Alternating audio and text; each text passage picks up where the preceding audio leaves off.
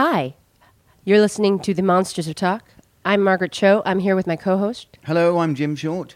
Jim. Um, one of the things that I fucking hate, I fucking hate, but I love the people that do it, but I fucking hate doing. It's a show called Setlist. Set list. Now, this show is very upsetting to me, and I have been asked to do it many times in all different parts of the world. And I, I say yes to it only because I love the people. And um, that would be Paul Provenza and Troy Conrad and all of the comics who get involved in it. But the, the premise of it is that you are. Um, it- you have to do a set based on suggestions from the audience, but not what they give you. It's more that they um, write it down, and then you have a you have like I guess a box. I think they curate it to some degree. Do, do you know if they do? I'm not sure. I think they, they sort of write some things out. Uh, some they're basically like a topic, like it would be the topic of a of a bit that you have, mm-hmm. but it's very weird and strange and different and something you've never seen before. Right. So You you yeah. got to now improv something, and the audience sees the topic come up on the screen. So now they're going, okay, what are they going to do with this Right. weird topic? They see it at the same time you do. Yes. and you have to uh, you have to justify it. You have to actually make it happen. And there's certain people that are brilliant at it. I know that Rick Overton is probably the master of it. Yeah.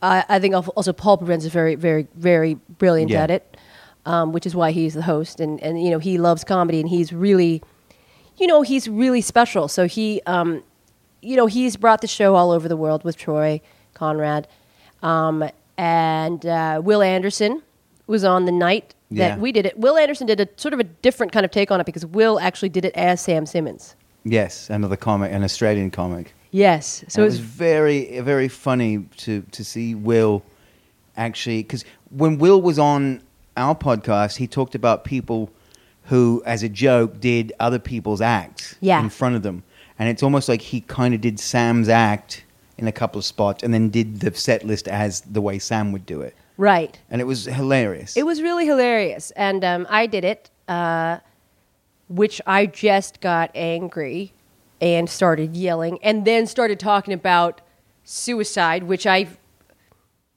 you know, you remember when it was like a Paul Hester suicide, and I couldn't stop fucking talking about it. So I love Paul Hester. Yeah. and we were in Melbourne where that happened yeah, and I, you know, and Australian people don't want to talk about darkness. They're very hesitant, I think, to talk about darkness. Yet Australia itself, and of course I love it, but there is a darkness to some of the culture. Mm. You know, like in movies, yeah, yeah. Right. like Snow, the Snowtown Murders, which is probably the darkest film, it's pretty, it's pretty bleak and dark. or Animal Kingdom. Yeah, and you know it, it there is a darkness but the, but the, the in general when you bring up dark topics people get really not it's not uncomfortable. It's not even uncomfortable. Uh, like british people get fucking visibly uncomfortable. British people just but australians they become sad. You know like they and you, you know you, you don't want to push it like they, they they are such a um, the culture is so sunny yeah, yeah. and cheerful and then when you bring up something dark they feel the sadness of it Well, it's you know what it is. It's kind of like it, it, the whole country's like the beach. yeah So it's like you took a shit at the beach. you did something despic- some something disruptive and nasty at the beach. yes That's sort of what it's like. yes but it's you, they don't blame you and they don't get angry at you like Ah, come on, mate. oh, like they, all right, come, uh, All right. Get out of order, mate. All right. All right. All right now. Where British people would just get fucking pissed off or shut you down. Like, Australians try to talk you out of it. Yeah, All right, that's not so bad. yeah. I don't know. I don't know. Oh. Oh. Come on. You, you've got the Australian woman down. Well, it's not all. It's not all so bad. It's like no, now I now I, I fucked it up. Wait. All right. All right. All right. How you going, Margaret? How you going? so um, anyway, I got real angry during the set. I brought up some things that I didn't want to talk about, and then I fucking got furious. But we also talked. But it worked. It, was worked. really a great set well. It was what I would authentically do. because you addressed it. You know, you didn't Yeah. just go up there like, "Oh, let me just do this bit and improv through something," and you're like, eh, "I don't fucking enjoy this sometimes," and that broke the ice of it. And Yeah. then you had a great set. Yeah, it was really, it really was great, and that's why it's good for me to do the show and good for me to approach things that I get angry about and I don't like, because oftentimes I find a way to like it, you know, and that's a that's a good feeling. And um, we also talked to um, my old, old, really old friend Paul Provenza, who I really do love, and the reason why I do the show. And um, he's somebody who loves comedy. You know, he had he has a, the show The Green Room, of course, The Aristocrats, Mm-hmm. and and you know he he is sort of our historian and, Yeah. and archivist. Well, the, he and um, he he wrote the text for a great book, Satiristas. Yes. which which you're uh, featured in that. Yes. it's the portraits by a fantastic photographer from from San Francisco, Dan Dion. Yes, our friend. and Paul they collaborated. Paul wrote the text uh, and did the interviews with, with, with Mm-hmm. the comics in there, and uh, it's a it's a yeah it's a great look at, at comedy as well. It's like so yeah he's really sort of he's sort of like documenting comedy a lot too. Yeah. And he gives us a lot of, I mean, he really honors the profession. You know, he, he gives a lot of grace and, and honor to what we do. And I really appreciate that. You know, and I, I, I've, I've known him for a very long time. And, Yeah. and, you know, I've always had a great admiration and affection for him. And, and from the television show Comics Only Yeah. as well. And he also has Vince Champ's life story. Oh, that's right.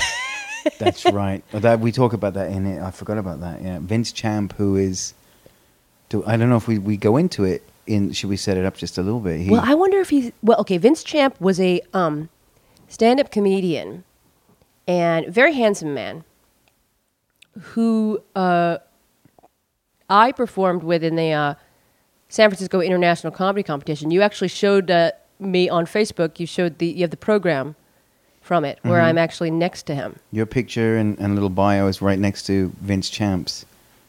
Be, and this is really scary because Vince Champ. Well, what did you say when you? Grr. Girl, you better move down one. you better move along. Because it turns out Vince Champ was a serial rapist. And um, we talked to Paul about it, Yeah. but he was found, he was discovered, but they, they, they because a woman was listening to the radio. Yeah, and And he was doing one of Morning his Zoo. victims. Yeah. I guess Vince was a touring comedian, and that it, that he would he would he would then visit local colleges, and Mm-hmm. it, this is well, this is what he was convicted of, and he would commit the rapes there. Mm-hmm. And some woman heard him on the radio plugging his show like some time later, and he used a voice and an inflection Mm-hmm. to do a bit on the radio, and she went, "Oh my god, that's the man who raped me." Right. And that led to the police investigation and, and putting him behind bars. But they would see, they would look and see um, where his touring schedule, you know, all the different clubs he was at, and Yeah. that's where the rapes occurred. So they, they saw from his his kind of schedule that it it matched, like where he was is where it happened. Yeah, And um, it it. I wonder if he's getting raped in prison now. oh, wouldn't that be interesting? I'm gonna jerk off to that. That's that's so hot for you. That's really hot for me. Because as I know, I, I, I know, and everybody else does by this point. I love male rape. I just S- specifically, the prison variety. it, the, it has to be in prison. I, don't like prison. I don't like male rape. Just um, you know, out on the street or whatever. That's not it's No. just, that's not hot. Is that depicted in much in much popular culture? No, Because there's the, the very a lot of a couple of TV shows specifically. Oz. Oz. They do it in Snowtown Murders where Oh, there is yes. yes, there's yes. the male rape that happens there. That didn't turn me on. No, because that was, it- it was a bit sort of rough. Well, it was his brother, and it was at the house, their house, Yeah. and um, You know, if they were in a prison, maybe Yeah. that would be hot to me. But uh, that wasn't that hot. I mean, I, I didn't get off on that. No, you didn't get you didn't get aroused, but Oz does. Oh, that's the. You know what? That pushes your buttons. Yeah, that's. I just. I can't help it. Anyway, we talk about. This is the greatest lead-in, right? To uh, uh, male rape, and uh, anyway, uh, here's our interview with someone that we love. we we know we love him, and he didn't get raped, and and and but we did talk about this rapist, and oh yes he did. No no no no he didn't get he, but he has the Vince Champ's life story. That's wild. Yeah, I forgot about that. Yeah, he has that um um in his possession, The a manuscript. the manuscript. So and he doesn't know whether or what will become of that, but that story I think is very valuable. So I hope that um, it gets told. Yeah. But we love Paul, and here is our interview with Paul Provenza. We're here with Paul Provenza. Hi, Paul. Hi, Margaret. He's my really old friend. I used to stay at your house. Do you remember? In, um, I do. I do remember In, that. um, and you know, I still live there. Oh, you do? Yes, That's I do. A beautiful apartment. That shows you how my life's going. I'm still in the same place for 30 years. it's a nice place, though. It's not bad, yeah. I slept in that bed a bunch. I know. I heard stories. T-Shawn Shannon. It was a nice apartment. That was when like none of us had an apartment. So when you would come to Los Angeles, there would be like one place, and it was yours. my place was Shea Comedy for a long time. Yeah. Actually, you know Brendon Burns? Mm-hmm. he's in my place right now. oh yeah. I mean, that's kind of what happens with the comedy apartments. You had a comedy apartment too, Jim, right? Like Yeah, a limited one. Like people would come stay with us. Troy stayed at our place. a Oh, is that right? No, I'm, I'm good, mate. Yeah. Um, but yeah, I mean, especially in places like San Francisco, where everybody's always looking for somewhere to stay, yeah, yeah. Like Yeah. Ron Lynch? and especially comics. It's like uh, a hotel. No, who do I know? I remember uh, for many years in the 80s, um, uh, a whole bunch, myself, George Wallace, and one or two other people all shared Jerry Seinfeld's old apartment. On, Oh, my uh, uh, the, God. one- the one that's actually it's the same address as, as he used on the TV series. Oh, really? So, you, you know, you'd come down to go out and there'd be all these people taking pictures from all over the world. That's 'cause- historical. Yeah, I know. It's really funny. That's But yeah, so we all shared that one little studio apartment for years because who could afford a hotel room in New York? Mm-hmm. Right, and that, that's what's so great about comics is that we actually are very good tenants. You know, like we, We're never, we're never there. we're never there, and then you know, if someone needs a place to stay, they like um, are able to come, and I don't know, we're very easy with each other. Because Jim had an apartment, he lived with Brian Malow, and um, who else? Is, who else was that? And Kevin Kataoka. Yeah, Kevin Kataoka. Oh man, And Kevin then, is um, hilarious. I I hopped from apartments. I was in Kevin. I lived with Kevin before at Jim Earl's apartment Mm-hmm. with Lincoln Earl, Mm. and um, at your apartment, and um, but it's it's such a weird thing because you know that that's one of the great things about we're like we were like before Airbnb. Yeah, so I was just thinking, it was like the precursor to that. Yeah, if you it knew was a like- comic, you had somewhere to crash. It, it was sort of like a, a fraternity, you know. Like supposedly you could go to any fraternity member's place and they, you know, have to take care of you and Right. they have to have to be there for you if you need a favor.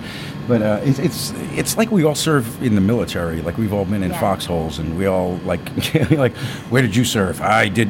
Dayton, Ohio. No, I was Comedy just in Zone in Detroit. Dayton. Ooh. Ooh, the comedy Oh. zone anywhere.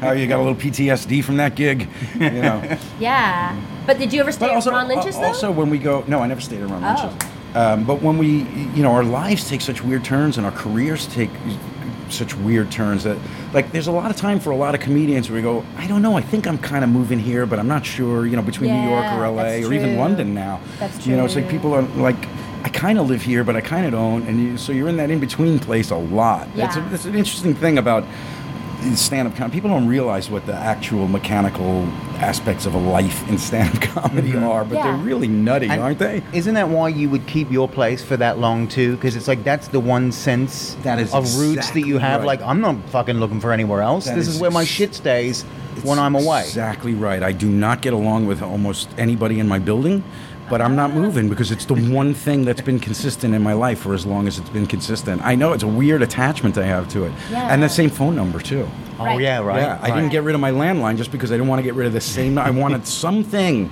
that has been consistent in my life for a long period of time. Well, that's time. that thing too. It's just like that's that one bit of consistency you have, and like a lot of comics too. If you ask, how long you been here? Oh, about 28 years. Yeah. It's like Larry Bubbles Brown and his $400 apartment in the marina. oh my god, He's that's never right. going to give it up because he's lived there for, and he's still like, yeah, I don't know if I can afford it anymore. It's fucking $400, Bubbles. Yeah, Bubs. By the way, have you seen um, Larry Bubbles Brown's business card?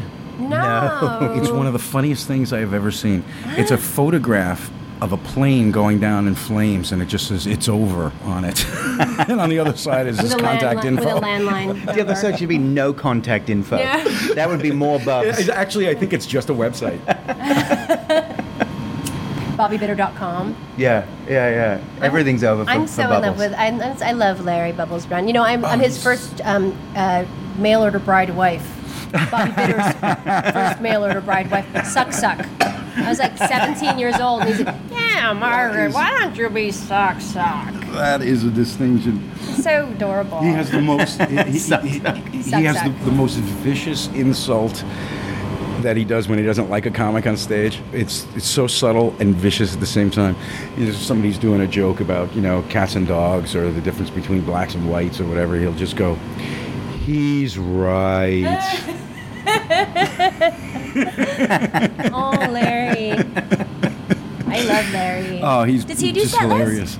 No, um, uh, we've only done it up in the Bay Area a couple of times. Oh. And uh, no, that hasn't happened yet, but I'd love to see him do it. But you guys do it all over the world, though, because every time I see you, it's like in Edinburgh or I London, know, it's crazy, or like right? New York or Yeah, we're like bird flu. nothing. We are like bird flu. Um, uh, set list is, you know, that was when I first got involved with the show. Troy had asked me to do it like the second or third time that he had the format up on its feet. And I just fell in love with it. I was just like, I was having an experience that I've never had as a comedian. And the audience, I could tell, was having experience they never had as an audience.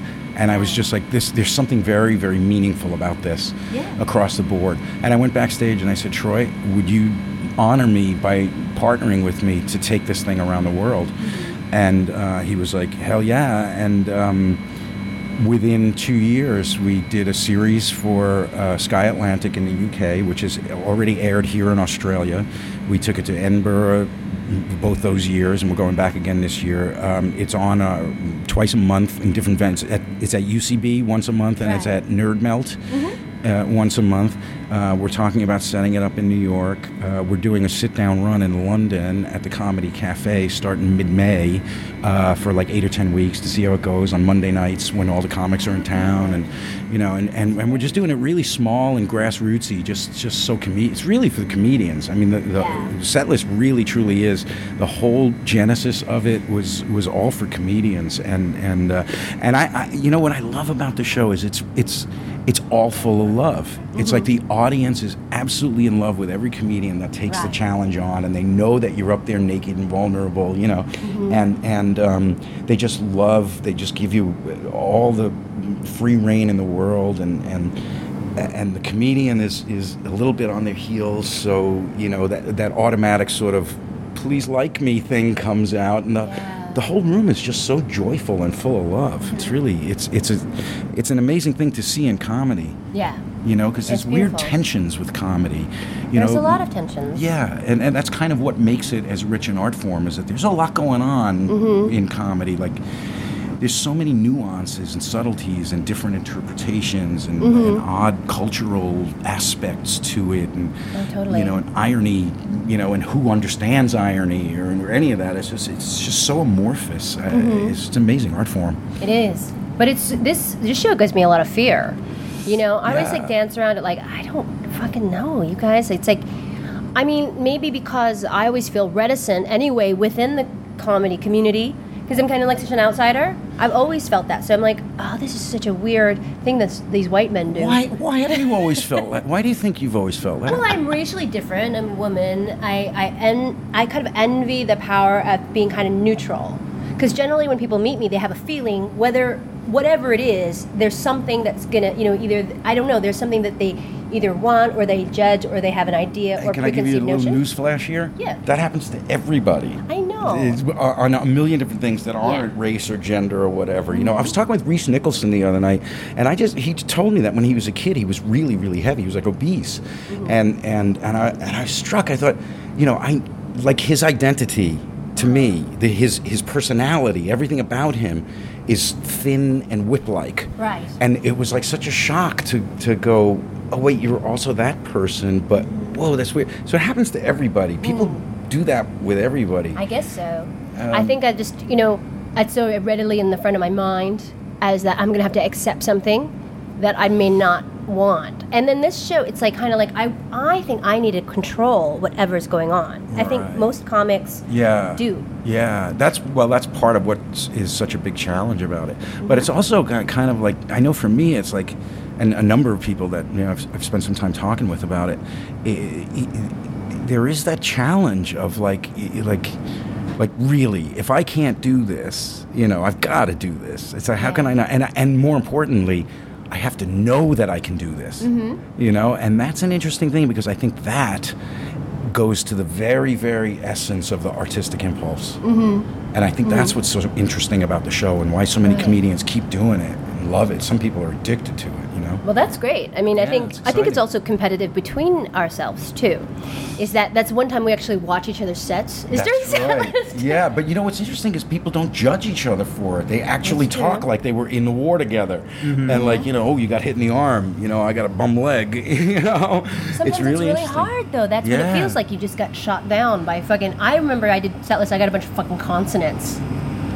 Oh, that's right, you just got a random- Fuck? fuck these people. It was like a bunch of J's and K's. I tried to make some joke about Norway, Uh-huh. but it was very like the only thing I could go to because it was so. Sometimes Mm-hmm. Well, see, that's the thing. one When we, when we put the sets together, we try and, and, make it like a golf course because that's what it is. It's the, it's you against the set list, you Mm-hmm. Right. know. And and um, uh, so we try to give different values to as many topics as we Mm. can. Like there's some that are just like they're basically just premises, and it's just a straight shot down the fairway. You know, what club are you going to use? How far are you going to hit it? You know, it's, anybody can do something with this. You know, Mm-hmm. Right. and then there are others that are just sort of like make you take a sharp left into some weird conceptual juxtaposition, or, or it's really there's there's a, a very inexact science to to the way it's all gut too. Because Troy and I are like.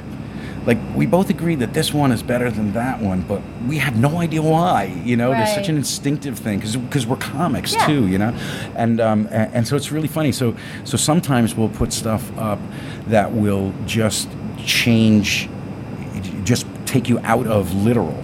Mm-hmm. You know, mm-hmm. you have like with something like a mishmash of letters, just Right. random letters. Mm-hmm. You have to go what's around Yeah. a mishmash of letters, Yeah. as opposed to what are those letters. You know what I mean? It's really compelling. It's messed my head up. It's made it very hard to to think of, of like you know the next big show that I want to do because I can't. Man, it's. It's like all I see are possibilities. I see no limitations, and I, I don't know what to do with that. Well, it's being in the moment, like it's really Buddhist. You know, Yes, it's it's really Buddhist Zen, to be yeah. right there, very Zen, Yeah. and you're in the moment and you're inhabiting the moment, which has got to be the greatest thing. But for me, it's very scary because I very, very value control. Yeah, so yeah. it brings up a lot of anxiety. I think it's a wonderful thing. It's beautiful to watch. I always love watching everybody. So you you see how people's brains work. Yeah, it's, it's you, everybody takes a different journey. Yeah. Yeah. Yeah. But that control thing is interesting. That was a big uh, aspect. You know, I smoked pot for the first time in my, in my life ever at the age of 38.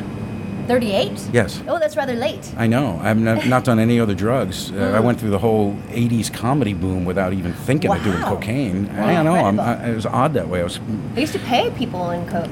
But here's the thing. Yeah, they used to pay. Yeah, yeah, yeah. Yeah, I, I can't tell you how many times I've said to club owners, my landlord doesn't take cocaine. Yeah. um, um, but um, the control thing was something that I, I, I, I really felt across the board in my life. I felt it artistically, I felt it professionally, I felt it just as a human being. I felt like this thing that had served me so well my whole life, which was sort of having stuff figured out before I dove in. You know, before I moved forward, I had to have some sense of, of exactly what I was doing. Um, um, I felt like that was what was really stymieing me across the board. And uh, I really went into a tailspin for about 10 years. And, and that's when I started to, um, I, I mean, I did all the sort of cliche things like I jumped out of an airplane to overcome that fear. And, you know, and I, was, I started to do all these things. And, and I ended up leaving the country. I ended up moving to the UK for a while because I was. I couldn't even. I, I wasn't even sure who I was anymore. And when I went someplace where nobody knew me, I mean, I'm talking in terms of comedy, mm-hmm. I was like, you know what? I can tell them exactly who I am right now. I get to make the choice myself Yeah. right now. I don't have to reinvent. I just have to show up. Mm-hmm. Yeah. You know, and so that was really profound. That idea of letting go of control, and at the, around the same time is when I started working on the Aristocrats, and so over a period of about five years in that headspace, uh, I did the Aristocrats, which turned out for me to be all about uh, uh, all about letting go of outcome, not knowing what it's going to be, just seeing what it becomes, and not judging it, you know, and not and and and, Yeah. and I've done that with just about every other project I've done since because that was a huge, huge turning point for me. That thing of letting go of control, That's great. really huge. I think That's that's really maybe great. why I love this so much. I think so. I mean, I think what's really, really great is that you really archive comedy and all of its different emotions and tenses and feelings. I don't know any comedian that's ever done that. You know, it's incredible because it's like you look at our lives and see that there's patterns and value, and like in value in the way that we're thinking, and so you try to commemorate it for us. oh. I think it's really genius. Oh, thank you. That's a that's a. I'm honored by that I'm comment. Thank you. Yeah, no. Um, i- you know, a long time ago, somebody said, you know, like a writer has to write what they know. You know, Right. as a comedian, you have to talk about what you know. You know, and um, my life has been so single-purposely obsessed with comedy since I was a kid that that's really all I know. So I, I, I just I just started taking what I know and trying to tell love stories. yeah. It's really what it is. Just try and try and. I want people to feel about comedy and the world of comedy and and the thing that we all have about having to say things. We just got to get this out, Right. and this is our medium. You know, um, um, I, I, I want to give people a chance to sort of feel what I feel being a part of that. Yeah. Not tell them what it, what what to feel. Not show them what it is. Just sort of let it kind of be its own context so that they can have an experience about it. Do you know what I mean? Yeah, exactly. That's more than just oh that was really funny. Right. You know. Well, no, you're analyzing it from a different point of view, like when we used to do on Comics Only, when we Uh, yeah, talk about where where our lives are. I remember when Co- uh, Janeane Garofalo hurt her back, Oh, and she was right. on Comics Only, and she was on her back. Yeah. And she was like, I just remember that back injury so much more than anything. Like just because you took a moment to like ask her how she was doing, and it was kind of everything that was happening in her life right then, and Yeah, it was really cool. This real cool sun- snapshot that we have of our Yeah, yeah, lives. yeah, yeah. That show actually, I just um, found. Uh, I'm, I've I've just digitized uh, the 165 episodes Oh of it. wow! In kind of, um, it's off of VHS because nobody knows where the masters are. Uh huh. So it was off of VHS. So it's kind of it's it's not great quality, but oh my god, it's a time capsule. Oh, such a time. That was a great period of. Was it was it Comedy Channel was it Ha at that point Actually, before it became when, when com- we started it, it was Ha, Yeah. Okay. and then it became uh, Comedy Central when they merged with Right. Comedy Channel. Because there was a great couple of shows with, with your show with Comics Only, which had some great some great writers and some great bits, and then Allan Havey's show was really great too. Right, uh, up all night. Yeah. Yeah, yeah, yeah. And he had he had that great thing, the, an audience of one, Mm-hmm. which where he just did the show from one audience member, and and seat was all blocked off and everything, and it was a very interesting dynamic. Yeah. that was like back in '85 or something, '86. Yeah, yeah. It was great though. I mean, it was so enlightened and think about this kind of late night comedy that was really talking about comedians and where they were with their lives and that's really cool. Hicks, was, Oh, you. Hicks was on Comics Only. Yeah, Hicks did a bunch Yeah. of times. Yeah, Yeah. he because I always used to tell him all the stuff they wouldn't let you do on the other shows, do it do do it on this show. Mm-hmm. Yeah. And uh, so, like anytime I, I, I, you know, we asked him to come on if he could possibly do it, he did. um, uh, Sam Kinison's last appearance on television. He- Mm-hmm. um, And he did a bunch of weird things with us too. A bunch we remember we used to do these little sketches with comedians, and then we would just put them in shows. Yeah. Ten shows later. and- Yeah. yeah, and he did a few of those, uh, and it was weird because they were coming up after he died. Oh, wow. no. Yeah, well, it was very strange having him make But that's the perfect person to have that too, because there's nobody like that's so disrespectful. Yeah, yeah, yeah. Fucking Yeah, with Kinison, yeah. it's like yeah, it works out good. I know. But didn't you have bits where like they would got even darker and darker? Like didn't Jake Johannsen yeah, Jake Johannsen shoot himself in the head and the blood splattered the all over yeah, the we, place? had, we even had a we had a thing we called the Gut Blower 2000. It was uh, it, we- built this thing to do all these. We did a lot of cartoon violence where somebody will blow their brains out, and you know, and the next, and then all of a sudden they're on the set with like a you know a band aid over their forehead. and, you know, I just popped a couple of Advil. I'm okay. You know, it, was it was really so over the top. So funny. Um, we redid the um, this being of that uh, of that time. We redid the L.A. riots, but it was clowns rioting. Uh-huh. Uh, no jesters, no peace, and, and we recreated the Reginald Denny thing. Oh, my uh, God. you know, the, the guy getting pulled out. of We had Tr- Fred Wolf go down in a the happy suit, covered in happy faces, and a happy suit helmet and everything. And we'd always send him to the worst parts of the city to cheer them up, and he would just get the shit beat out of him everywhere he went. Oh my god. Yeah, it was really cartoony, but it was it was great so fun. funny. So then, can we see the digitized version? Yeah, I'm going to put them online at some point, um, and um, there's a Twitter feed at comics underscore only, um, and I, I, I'm going to start putting them online in the next few months. And where can they tweet you at set, at Setlist? Uh, they, it, well, it, mine is At- at, Paul at Paul Provenza, Provenza. no dots, no dashes, and Setlist is at Setlist Show. And so they can tweet at both of them, and they can they also find out who's going to be performing. Yes, uh, we we put the lineups up there for everybody who's on all our shows, no matter where they are in the world. That's great. It's very hard, hard calculating time zones. Yeah, I'm sure. I, I wouldn't even know where to start. I mean, I don't even know. Where did you come from last? Uh, actually, um, no, I was in LA, but before that, we were doing it in Mayrhofen, Austria, at the Altitude Comedy Oh, Festival, shit, which that's was awesome. fantastic. That's awesome, yes. Yeah, it was so great. I love Austria. I just came from Vienna. They love comedy. they do. They're it's, great. it's surprising. It's awesome. I mean, I love that, you know, we can go to these different countries. I don't know why that's possible now. Maybe it's the internet. It's absolutely the internet. In fact, I was just talking to David O'Doherty, and he told me he came back from a tour in Russia. Mm. I I went in Russia, and he said, good. "Yeah." He goes, "There's like all these hipsters over there that are BitTorrenting, illegally downloading all kinds of stuff from comedians they're discovering around the world." And it's like, I immediately said, "I bet Doug Stanhope has a following in Russia. I bet he does." Back in the USSR. Yeah. oh, I love Doug. That's a great thing. Yeah, I so him I. I think the, the internet has really, really changed things. I mean, Yeah. you know, when Jim Jeffries came to America, he had never really performed in America, maybe one or two spots at the Improv or something like that. Mm-hmm. But he came in, and within months, he was, you know, playing stadiums because Yeah. uh, uh, people knew him from the internet. It's, Yeah. it's funny. really cool. It's Yeah. really cool. And people, I always say this now too to comics. I always say, you know, there's not, there is absolutely no excuse for you to compromise who you are and what you really believe in in comedy anymore because there is an audience for all of it. Right. All you have to do is, you know, do what you do, and that audience will get to you. You know, and and when I hear comedians doing that thing about, well, you know, I, I got to tone it down because uh, I, want to get on Conan or I want to get a Comedy Central special or whatever. It's like, oh man, there's a lot of people making fine, fine livings, and more importantly, supporting themselves well enough to continue doing what they do, who don't compromise the thing they do. And you know, man, that, that a, a what is it, a groundhog or just a gerbil that just turns and looks at the camera real fast, gets like 20 million views. So who, who knows what people want? That's why just be be who you are and do what you do because Yeah. somebody So is right. out there wants it. So true. Yeah. Well, I'll come back and um, maybe I'll do uh, if you have free time in any of your shows. I'm around all oh week. yeah, so. please. You want to do? Um, well, we're off tomorrow night, so do you want to do I'll Thursday night? Yeah, I'll come Thursday. Oh, that'd be fantastic. And we'll address my fears. All right. I love you, Paul Provenza. Thank we you can, for talking. We can have a little us. therapy session afterwards. Let's have a, let, let's break it down. let's break it down. What are you going to do with your day off?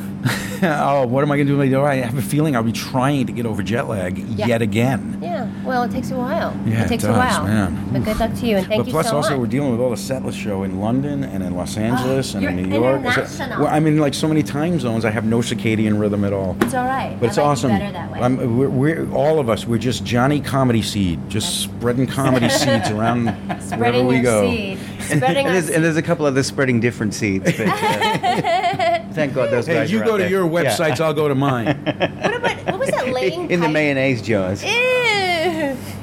Who used to lay pipe? What was there a comic that would like take a map of the United States and then everywhere he fucked somebody, he would put LP laid pipe? who is this comic? You guys know? Oh, Gotta I don't know, but who it is. you know, I bet if you asked every comic on earth that question, they'd all have a list of ten people, and they would all be different people. I, I think it's Vince Champ. Vince. Champ. He, um, Oh yeah, he, my he, he laid illegal pipe. yeah, boy.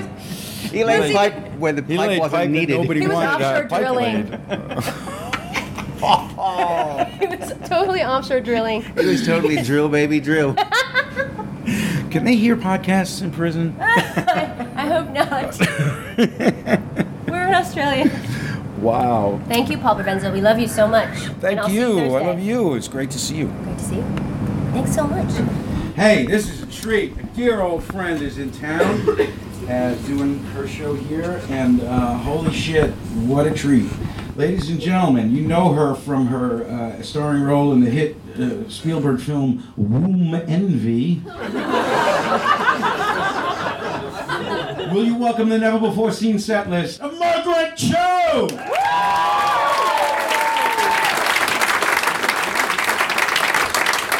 Thank you so much. Thank you. Um, I don't know how. How do we do that? How do we do it? How do you do it? Well, how you do it? This is how you do it. You get all your friends together, and then you know everybody's different, so they've all got a different article article of clothing, you know, in their bag, whatever. You just take little pieces off, mostly like accessories, and then you just kind of put them all on one guy, kind of like he's like a Christmas tree. So you just like adorn him with whatever you have scarves, just a whole bunch of them. You know, maybe he's kind of like you know just collecting them all. He's like this kind of Buddhist like altar like he's just collecting all of your alms and and you dress him up and then you get him really really super dressed up and then you turn the lights on and it's a big surprise! Because you, it's all like quilted together now. It's like a skirt and like you know he's wearing so many things that it's just like a big dress that keeps giving to you and that is the surprise party for a transvestite Oh, is that how you do it? It's like a game. It's a fucking horrible game for comedians that uh, is it, I guess it's really it's it's I mean for me this let me tell you this is like this show gives me a lot of anxiety and only do it because I've been friends with Paul for like 27 years. And I said I would do this and I I'm doing it but every time I think I fucking hate this shit. Because I want to control it. It's really hard for me to like control it when I have to be dictated by what you put up here, which you fucking evil fucks have decided. It's not improvisational because they have put it together. They've taken all your ideas and they put it together and they kind of personalize it to fuck us up, like it's our own personal hell. So they give us these things that they think we should be brilliant at, but it's kind of like expectations as a child. You know, like when your parents put expectations on you. This is kind of like me in like school and not being good at math. And then my parents give me all this fucking fucked up, you know, Asian algebra problems that I'm supposed to understand and know why a train going to Beijing is going to arrive before another train crossing the Yellow River, and I can't fucking do math. That's what I feel like. So this is only because I love Paul and I love Troy, and um, that's. But I, you know, I oh, every time I get asked to do it, I try to think of, I improvise an excuse to get out. But today I was not fast enough in improvising, and I, so now I'm fucking here. I'm waiting for the next bomb to drop. Go right ahead. With racist morning affirmation. And sometimes you forget, like I forget what race I am because I'm not looking at myself from here. So I don't know to be racist. I, I'm looking out this way. So I forget. You know what I mean? It just slips my mind. You know, so every morning I gotta go, chink. Zipperhead. And then I remember, oh, people are fucking racist. That's right. And then I get out there and I'm angry. You know, it's always hard to tell if Asian people are angry because they're kind of. It's unclear. So you're not really sure. So that's why it's important to do your racist morning affirmations. Don't don't forget. We're real close to Asia, so there's people out here really use all this. So uh, case sensitive safe word. Well, you know, because if like you're top, you're uh, always capitalized. Your name is always because you're fucking top. I'm a top, and I'm fucking M. You know, my first initial is M, and I always capitalize it in my mind. But if you're a bottom, then you're in like you know these little, um, little like little. It's very um, English. You probably use the English spelling of color, like C O L O U R, like E E Cummings. You know, you're kind of like k.d. lang, where you only have a little lowercase name because you're just little and you're just submissive and so. You know, and the thing about S and M is that if it goes too far, you could die. Like you could die with all caps D I E fucking die.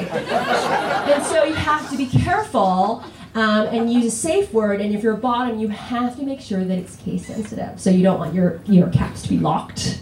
So you gotta like unlock and make the light not go on on your keyboard and make sure that you are um, you know saying a little safe word like don't hurt me. Sometimes people want to say don't hurt me because that's part of the turn on. So maybe something totally unrelated like chrysanthemum or um, sausage roll.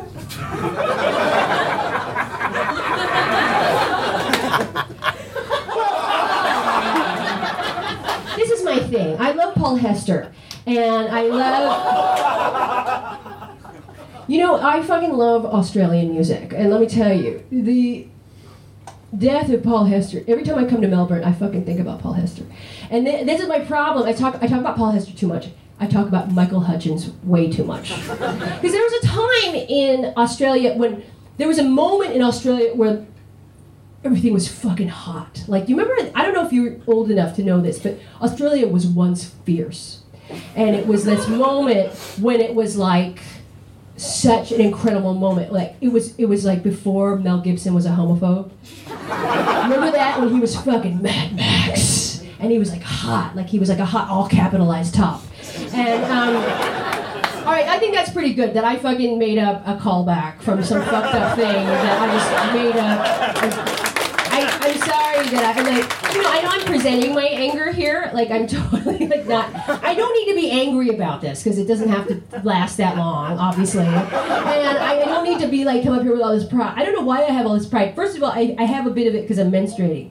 So and I'm actively actually bleeding, and I have about maybe uh, two or three minutes left on this particular American tampon that I brought all the way from California. And I don't know what the Australian menses process is like. Is it like a fucking kangaroo pouch? Do you just bleed into something? I don't know. Do you bleed into a didgeridoo? What do I fucking do at this point? I don't know. But I'm up here and I'm thinking about all my Australian heroes who have died not really they're not really sure if it's suicide or autoerotic asphyxiation. Well, my feeling is is that these guys are my heroes. Like I love Paul Hester, I love Crowded House. I love you know he was in Split Enz for a moment when they broke up and you know they came to Australia. They were going to be um, Crowded House after that, and you know I, I know him. I know Neil very well. So these guys are my friends, and you know he's dead, and I don't want to think of him as a suicide. I don't want to think of a of an Australian hero of mine like Michael Hutchence as being a suicide. So I think of them as my autoerotic asphyxiation coaches. They are there to lift me up. They're there to show me how it's fucking done. Thank you very much.